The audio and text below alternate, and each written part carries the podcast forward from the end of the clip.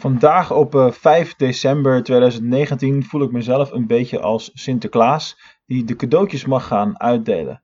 Want ik heb vandaag de meest bijzondere podcast voor jullie klaarstaan uit de looptijd van de online marketing podcast en nu dus via Mark Onderneemt Audio. En meest bijzonder op twee manieren. Uh, allereerst was dit de podcast die by far het meest beluisterd is van alle uh, afleveringen die er in de loop van de tijd zijn gepubliceerd. Uh, en ten tweede omdat het een podcast is met Michael Pilacic, die ik in de loop van de tijd steeds beter ben gaan kennen en die mij ook heel erg op weg heeft geholpen via zijn coaching en mij sterker heeft gemaakt in het ondernemerschap en in allerlei keuzes die ik later heb gemaakt die mijn levensgeluk alleen maar verder hebben bevorderd. Heel goed om weer eens opnieuw naar deze lessen te luisteren, dus luister mee naar dat interview wat ik had met Michael Pilacic. Dit is Mark Onderneemt Audio. En vandaag hebben we een heel bijzondere gast. Een gast die eigenlijk geen introductie nodig heeft. Namelijk Michael Pilarczyk. Hallo Michael. Hallo daar. Goed, leuk dat je mee wilt doen aan de, aan de online marketing uh, podcast. En uh, dat je mijn, uh, mijn gast wilt zijn vandaag. We hebben al een paar keer met elkaar gewerkt in de hoedanigheid als dat, dat jij mij bent gaan coachen. Via het online programma is dat gaan, gaan lopen wat je binnenkort ook weer uh, op gaat starten. Of ja, morgen al, hè, geloof ik, begint de gratis cursus. Ja, op dit moment uh, doen we Design Your Own Life. Dat is een, een, gratis cursus die je online kunt volgen. Cursus die feitelijk een week duurt. Het bestaat uit drie videolessen. Er zitten uiteindelijk vier werkboekjes bij. Bij elke les in een werkboek, maar we hebben ook wat extra werkboekjes gemaakt. En wat we nieuw doen dit keer is dat er een besloten Facebookgroep is... waar we ook nog extra video's uh, posten elke dag. En um, Cindy en ik, die, eh, die doen dat samen. We kijken ook mee in die, in die Facebookgroep uh, naar reacties van mensen, antwoorden die ze geven, om daar weer op in te spelen. We doen ook twee keer een live webinar. En in die mm -hmm. webinars kunnen we vragen beantwoorden van mensen. We, we, krijgen echt stapels met vragen elke dag via mail en via persoonlijke berichten. Die kunnen we niet beantwoorden, omdat het gewoon veel te veel is. Uh, ja, is... Los daarvan, uh, je moet dat zien als ons werk. En als iedereen naar de dokter zou gaan de hele dag uh, met de vraag van maak me beter en uh, fijne wedstrijd verder en daar niks voor doet, dan, dan is dat geen goed businessmodel. Maar wat we wel doen, zijn opvallende vragen en, en veel voorkomende vragen eruit halen en die beantwoorden live in die webinars. Nou, dan ben je een, een week onderweg met een cursus over zelfinzicht en er komen vaak hele bijzondere inzichten uit uh, die je misschien niet uh, van jezelf had kunnen denken. Dus je, je leert jezelf eigenlijk opnieuw uh, kennen. Maar jij weet het, je hebt, je hebt het zelf ook gedaan. Um, en dat is dan een week lang gratis voor iedereen toegankelijk op dit moment. Nou, laten we daar straks even wat, wat dieper op ingaan. Want je kunt daar niet zomaar op elk moment aan, aan beginnen. Um, ik, vraag, of ik heb het wel eens over uh, het feit dat ik me laat uh, coachen. En dan noem ik zo onder andere de coach met wie ik in het verleden heb gewerkt. Dan noem ik natuurlijk ook, uh, ook jou. En wat mij opgevallen is, is dat op het moment dat ik met leeftijdsgenoten praat, dus pak een beetje halverwege de 30 en daarboven, dan hoef ik niet uit te leggen wie je bent. maar we hebben ook veel luisteraars die in de, de 20 en, en jonger nog, nog zitten tegenwoordig. En uh, die hebben het allemaal niet meegekregen met uh, TMF en MTV en noem het allemaal op. Misschien kun je de, de één minuut samenvatting geven van uh, hoe je gekomen bent tot waar je, waar je nu staat. Toen ik een jaar of twaalf was had ik een heel groot doel. Ik had een droom, ik wilde bij de radio werken. als je echt een doel hebt en je wilt het bereiken moet je er alles voor aan de kant schuiven en zorgen dat je je doel haalt. Toen ik 18 was, toen werkte ik bij Radio 3, wat tegenwoordig 3FM is. Uh, in 1992 zijn wij eh, gestart met een aantal uh, hele goede ondernemers. Die hebben mij toen gevraagd om mee te doen met Radio 538. Ik was de, degene die de allereerste plaat draaide op Radio 538, 11 december 1992. Klinkt alweer heel lang geleden. Vervolgens hebben we een muziekstation opgericht. Toen gingen we videoclips uitzenden bij wat jij zegt, de Music Factory. Dus het was mijn tijd dat ik mijn werk deed. dat bestond uit elke dag grote uh, artiesten interviewen. In die tijd waren grote artiesten waren Madonna, George Michael, Phil Collins, Janet Jackson, filmsterren, Denzel Washington, uh, Wesley Snipes, um, uh, Sandra Bullock, weet ik veel wie ik allemaal heb gesproken. Dus dat kan een waanzinnig toffe, leuke baan. Je moet altijd doen wat je leuk vindt in je leven. En daarna ben ik in zaken gegaan, ben ik bedrijven gaan oprichten, televisie, internetbedrijven. En op dit moment hebben we de Mastermind Academy. En nou, een mooie, mooie brug naar de, naar de volgende vraag. dus je hebt een heleboel verschillende dingen gedaan, heel, vooral in de media en ook heel zichtbaar. voor de buitenwereld, zeg maar, bedrijven opgericht. Het is heel wat. en dan heb je daarna ook een tijdje op een, op een boot gezeten. dat, dat is weer een, maar dat is weer een ander verhaal. Maar wanneer is het moment gekomen dat jouw motivatie is gaan branden om te gaan coachen? Want dat is toch wel heel wat anders ineens. Ja, ik, ik heb vrij lang gewerkt in de media, dus als presentator bij radio, bij televisie. Op een gegeven moment had ik mijn eigen mediabedrijf, waarin we heel veel televisieprogramma's maakten. Dat werd steeds meer internet ook, dus we gingen ons steeds meer richten op internetcontent. En op een gegeven moment in 2007 was ik een beetje klaar met, met het gewerk in die mediawereld. En toen, uh, toen heb ik dat bedrijf verkocht. Uiteindelijk mijn andere bedrijfjes ook uh, verkocht. Want ik had één hele erg grote droom. Je moet een grote droom hebben in je leven. En dat was op een boot wonen. Ik ben gek van zeilen. En ik wilde graag een, uh, een lange tijd gaan zeilen. Dus ik ben, uh, met mijn boot ben ik vertrokken. Ik heb uiteindelijk zo'n zo'n 40 maanden rondgezeild in de Middellandse Zee. En tijdens die 40 maanden dat ik aan het zeilen was, heb ik ook nog een boek geschreven, Dans in de Hemel. En een beetje in die periode dat ik, dat ik aan het zeilen was en uiteindelijk in Barcelona terecht ben gekomen, is, uh, is een beetje het, het, het coachen ontstaan. Ik, uh, ik zat heel vaak op een terrasje daar en dan kwamen er mensen langs en dan begon ik een praatje mee. En die kwamen met allerlei grote levensvragen.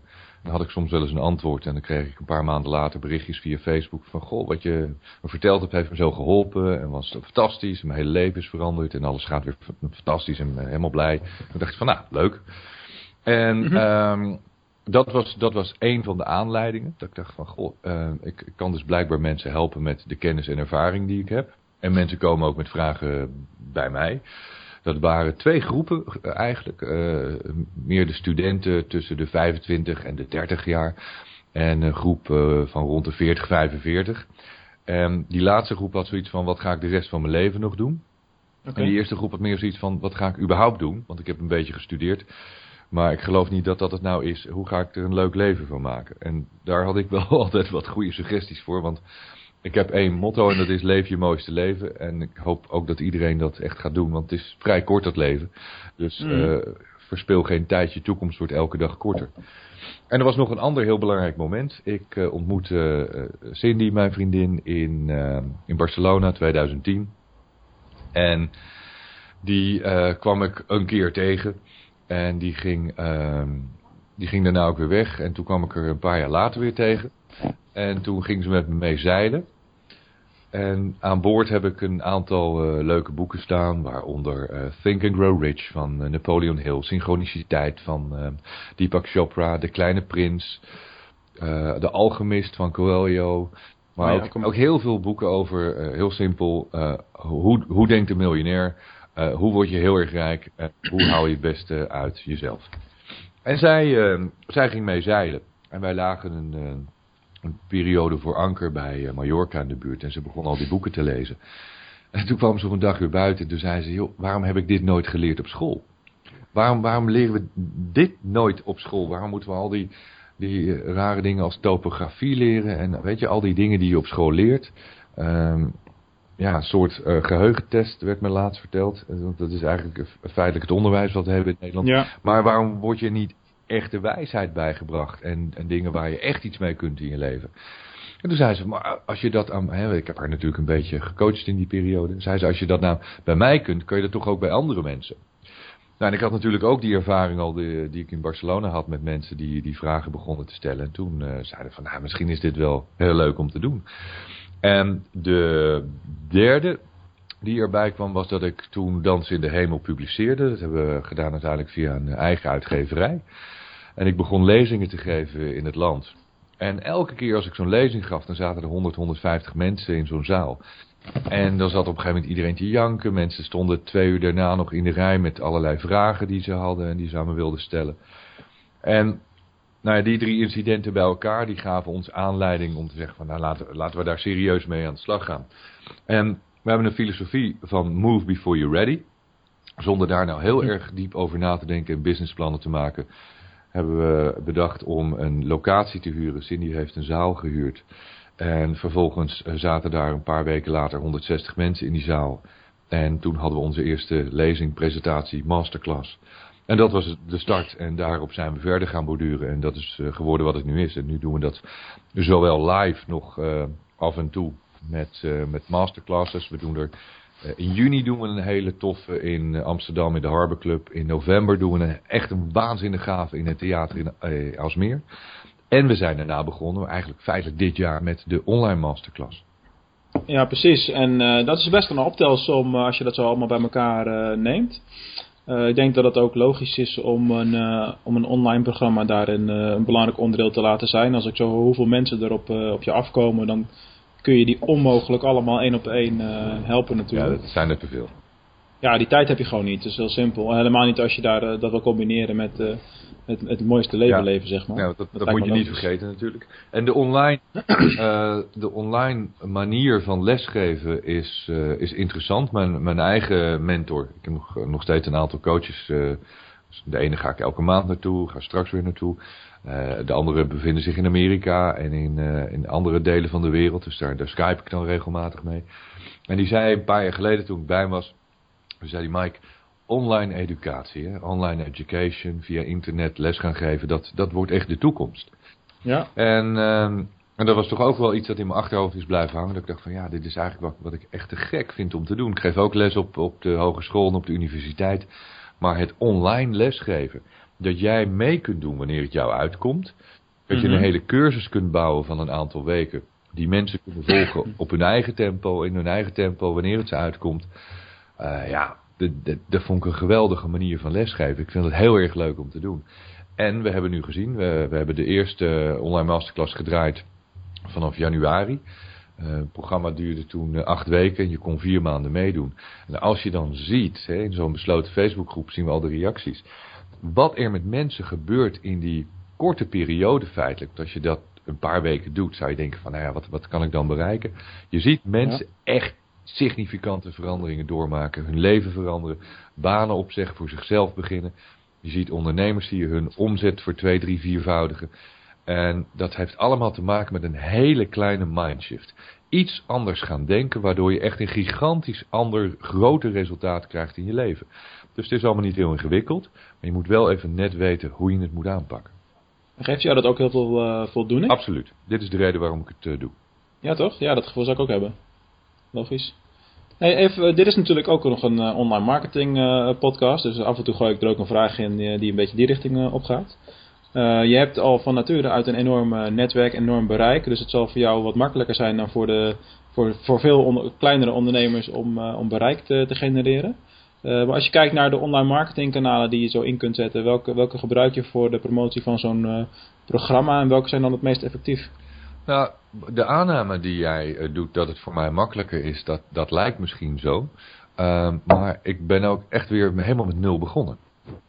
Dus uh, vanuit die optiek ben ik ook nog steeds de mini kleine ukkepukkie ondernemer die het allemaal zelf moet uitvinden. ik heb er wel iemand bij die het heel erg goed begrijpt allemaal. Cindy, die, die, ja. hè, zij is uh, erg into de online marketing, daar is ze onwaarschijnlijk goed in. Uh, ik had daar, uh, en nou ja, nog steeds niet heel veel verstand van. Ik leer natuurlijk wel een hoop.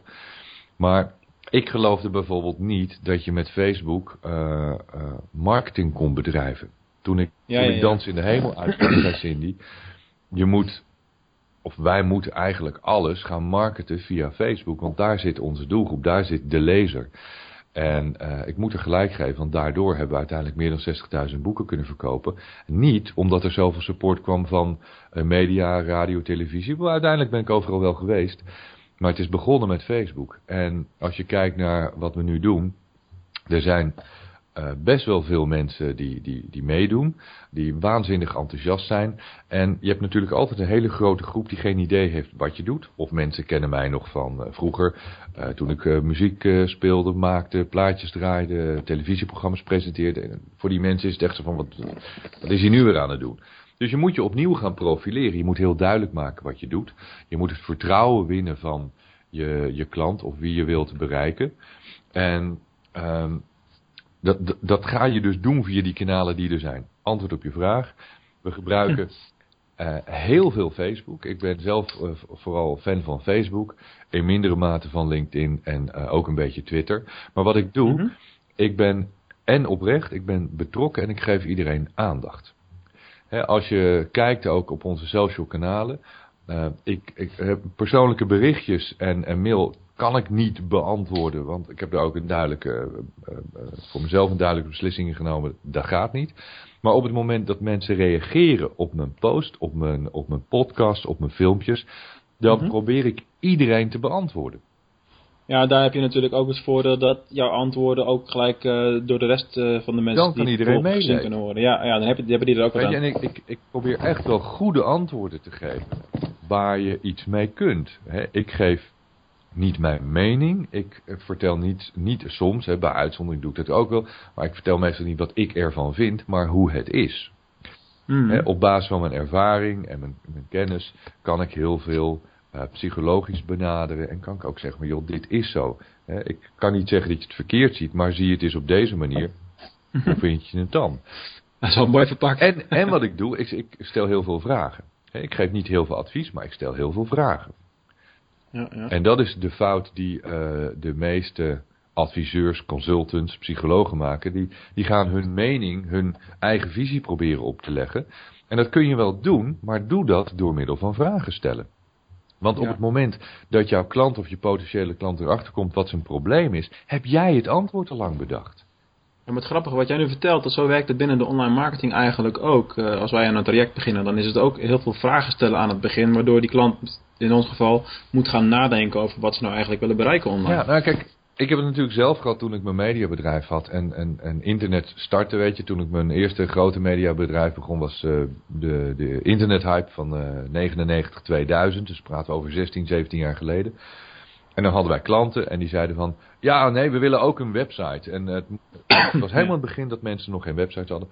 Ja, we willen een website, moet er heel flitsend uitzien. Het, ja, we, we willen heel veel bezoekers.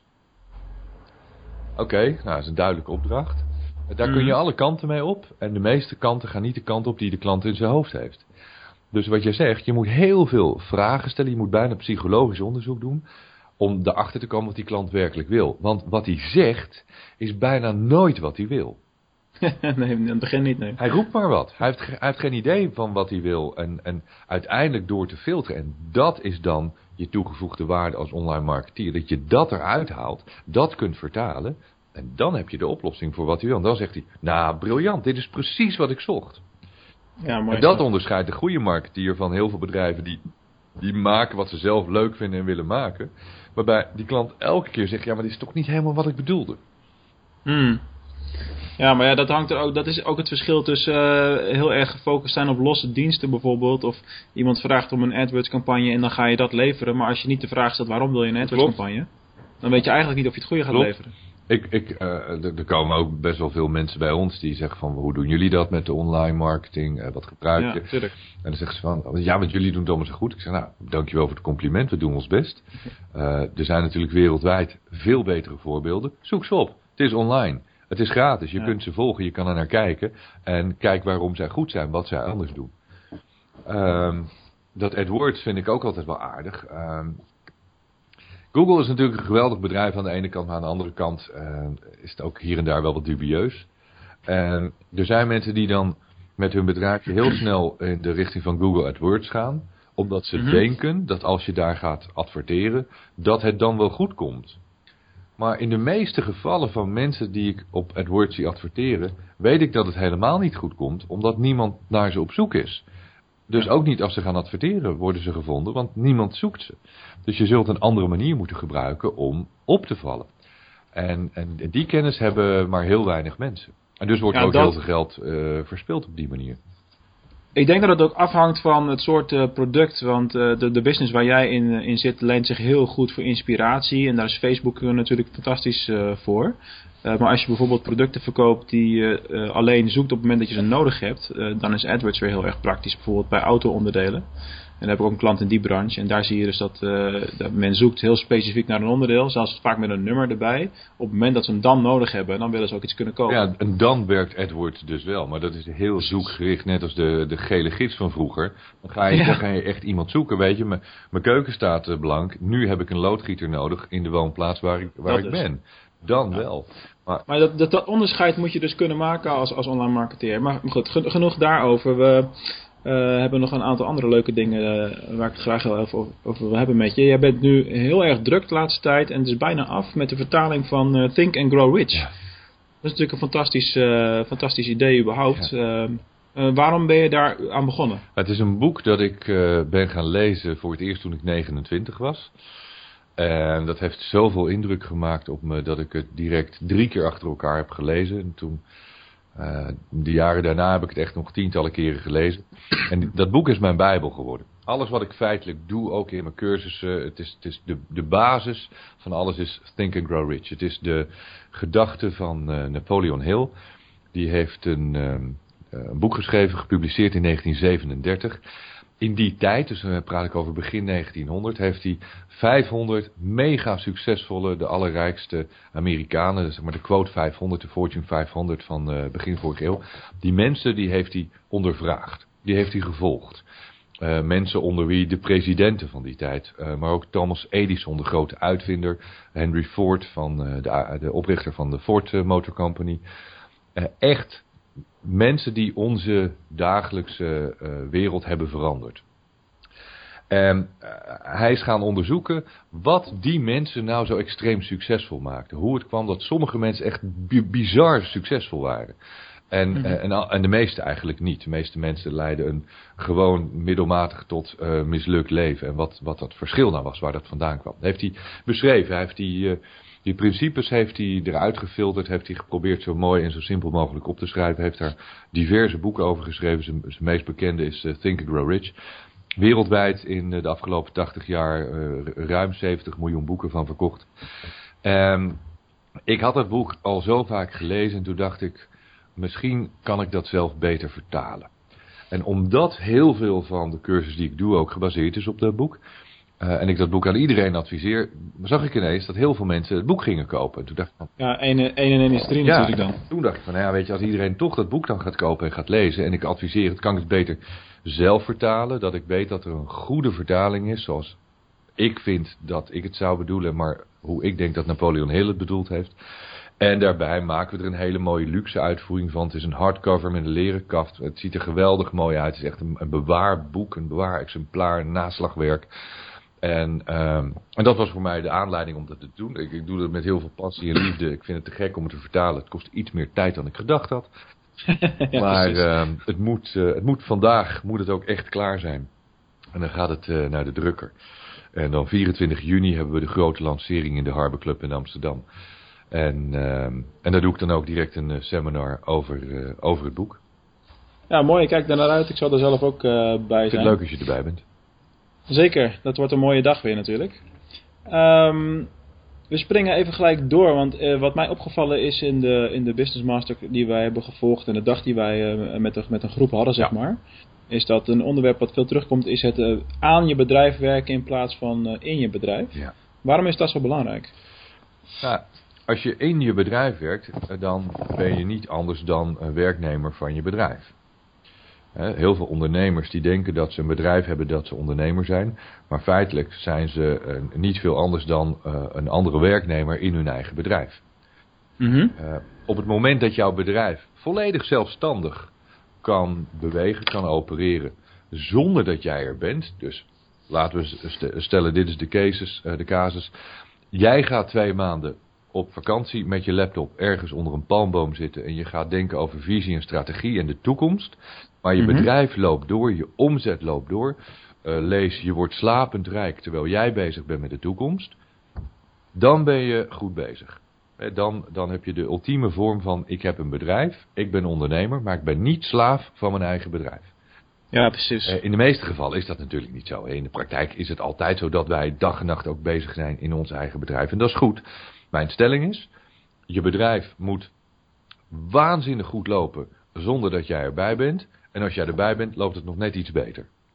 Ja, dat is vaak de praktijk. Ik heb dat nu bij een paar mensen ook echt gezien in de, in de praktijk. En uh, de, effect van er niet zijn heeft altijd ook een negatief effect op de bottom line uiteindelijk. Ja. Als jouw bedrijf niet goed loopt als jij er niet bent, dan heb je je organisatie niet goed georganiseerd. En dan ben je feitelijk een hele slechte manager. Hmm. Eh, je zult zien dat dat vaak mensen zijn die een relatief uh, bovengemiddeld ego hebben, die zichzelf helemaal fantastisch vinden. En zij zijn onmisbaar. Omdat zij zo fantastisch zijn, gaat het alleen maar goed als zij er zijn en gaat het niet goed als ze er niet zijn.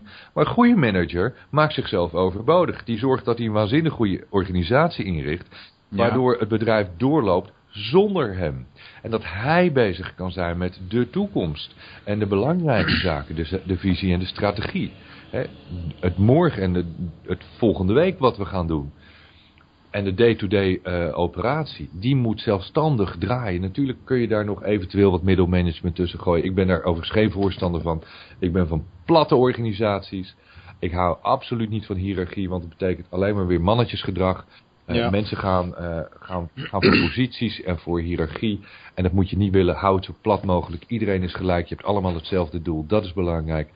Je kunt veel beter een platte organisatie hebben en zeggen van we delen de winst met elkaar dan dat je, dat je beloningen gaat geven voor, voor management, waardoor je scheve verhoudingen krijgt binnen de organisatie en de manager alleen maar meer de dictator gaat uithangen en je personeel gaat alleen maar meer een hekel krijgen aan de organisatie. Dan ben je echt een fucking slechte manager. Ja, maar dat is ook niet van deze tijd. Zo, ging het, zo gaat het bij heel veel van de bedrijven nog steeds. Maar ik vind ook dat het echt niet meer van hoe het, hoe het nu gedaan is. Nee, dit is jaren negentig gedrag. Ja. En bij heel veel corporates zie je dit nog steeds gebeuren. Als je kijkt naar alle grote banken, die zijn het voorbeeld van deze manier van leiding geven. En dan praat je met het personeel, weet je, de goede jonge gasten met visie, met goede ideeën, die dit soort bedrijven kunnen laten overleven. Ja, weet je, die worden niet serieus genomen, die worden tegen de schenen aangetrapt, die hebben geen eigen inspraak. Daarmee kill je zo'n grote organisatie. Je, en zeker als je het klein hebt, als je, als je 10, 15, 20 man personeel, houd het plat. Houd het zo klein mogelijk. Veel verantwoordelijkheid bij iedereen. En jezelf zoveel mogelijk buiten de organisatie zetten. Meer als een, soort, uh, weet je, als een, als een hele goede coach, een trainer. Die, die er is om het team aan te sturen en beter te maken en, en de posities te bepalen. Maar uiteindelijk moet het team de wedstrijd spelen. Weet je? En, ja, zo is en jij speelt niet mee in de wedstrijd op het moment dat de wedstrijd gespeeld wordt. Ja, dat is hoe ik het zie. Zo is dat. Hey, en een gewetensvraagje. Wat zijn nou de dingen die je zelf niet doet om wel het mooiste leven te kunnen leiden? Um, die ik niet doe om wel het mooiste leven te leiden. Um, je hebt natuurlijk een situatie gecreëerd waarin je relatief veel uh, weg kan zijn, weg bent. ja, als je, als, je, als je kijkt naar hoe het leven eruit ziet, ik kan het wel heel kort schetsen. Wij reizen heel erg veel. De boot ligt in Barcelona, dus we zijn heel veel uh, aan boord in Barcelona. Want daar hebben we toevallig nu ook dedicated internet via een ADSL-verbinding, dus een kabeltje liggen. Daar zijn we heel blij mee. Want dat is eigenlijk onze enige vereiste. We moeten internet hebben. We waren uh, twee weken geleden een week hadden echt een waanzinnig mooi huis. We zijn huis aan het kijken op Ibiza. waanzinnig mooi huis. Op een berg. Middle of nowhere. Maar zo in de middle of nowhere. Dat je geen mobiel bereik had en je had geen internet. En toen hebben we ook wel ontdekt dat... Ik hou enorm van de stilte. Ik kan vreselijk genieten van de stilte. Daar kan ik me ook weken in terugtrekken. Maar niet op het moment dat ik bezig ben met de lancering van een online masterclass. Niet op het moment dat ik een boek aan het vertalen ben en ik heb online woordenboeken nodig, dan gaat het gewoon niet. Hè? nee, nee, nee. Dus wij, wij, leven ons leven heel erg op die manier. We, we zijn zoveel mogelijk daar waar we willen zijn. We zijn veel in de zon. Uh, nou, we zijn dit jaar veel in Londen. Uh, in de winter zijn we heel veel in uh, Zwitserland. Dus we zijn continu op reis. We zijn, als je het zo kunt noemen, de echte digital nomads. voor de live events komen we naar Nederland. Voor de business masterclass ben ik in Nederland. Er is niet zo heel veel waarvan ik zeg van dat doe ik niet wat ik wel zou willen doen. Ik vind het, ik heb natuurlijk jarenlang uh, eigenlijk niet meer gewerkt. Uh, sinds twee jaar ben ik weer fulltime aan het werk. Op dit moment geniet ik er mega van. Ik zou op dit moment niks anders willen doen. We hebben ook heel duidelijk besloten om, om geen lange zeilreizen meer te maken de komende jaren. Vorig jaar ben ik nog zes, of zes maanden weg geweest. We hebben gezegd, dit is focus, het is belangrijk, je moet een keuze maken. Elke keuze die je maakt, elke beslissing die je neemt, bepaalt de koers van je leven. En wij hebben gezegd, dit is wat we de komende jaren gaan doen. Dit vinden we gaaf. Maar ja, je, je volgt ook heel duidelijk je, volgt ook heel duidelijk je hart daarin. Absoluut. En daar gaat, daar gaat het Absoluut. om. ik, ik, ik doe wat ik leuk vind. Uh, daarom kan ik dat 24 uur per dag doen. Ik word niet moe, het geeft me energie. Ik zou niks anders willen doen. En ik denk ook uh, dat ik dit nog wel heel lang kan doen. Weet je, we hebben samen een hele duidelijke missie. Uh, je ziet, we, willen geen grote organisatie met heel veel personeel. Maar je mhm. merkt dat het, dat het niet gaat met z'n tweeën. Dus we hebben nu wel administratieve, administratieve ondersteuning. We hebben uh, iemand die ons heel erg helpt met, uh, met mail, met, weet je, met, met, met, dingetjes die binnenkomen. Al die posts, want ik vind dat alles beantwoord moet worden, maar wij hebben er geen tijd voor. We hebben een waanzinnig goede gozer nu erbij. Die helpt met strategie, met visie, met online marketing ja, weet je, ik, ik wil wel mensen hebben op hetzelfde niveau. Die vanuit hun hart werken, die, die volledig gedreven zijn, die er keihard voor gaan.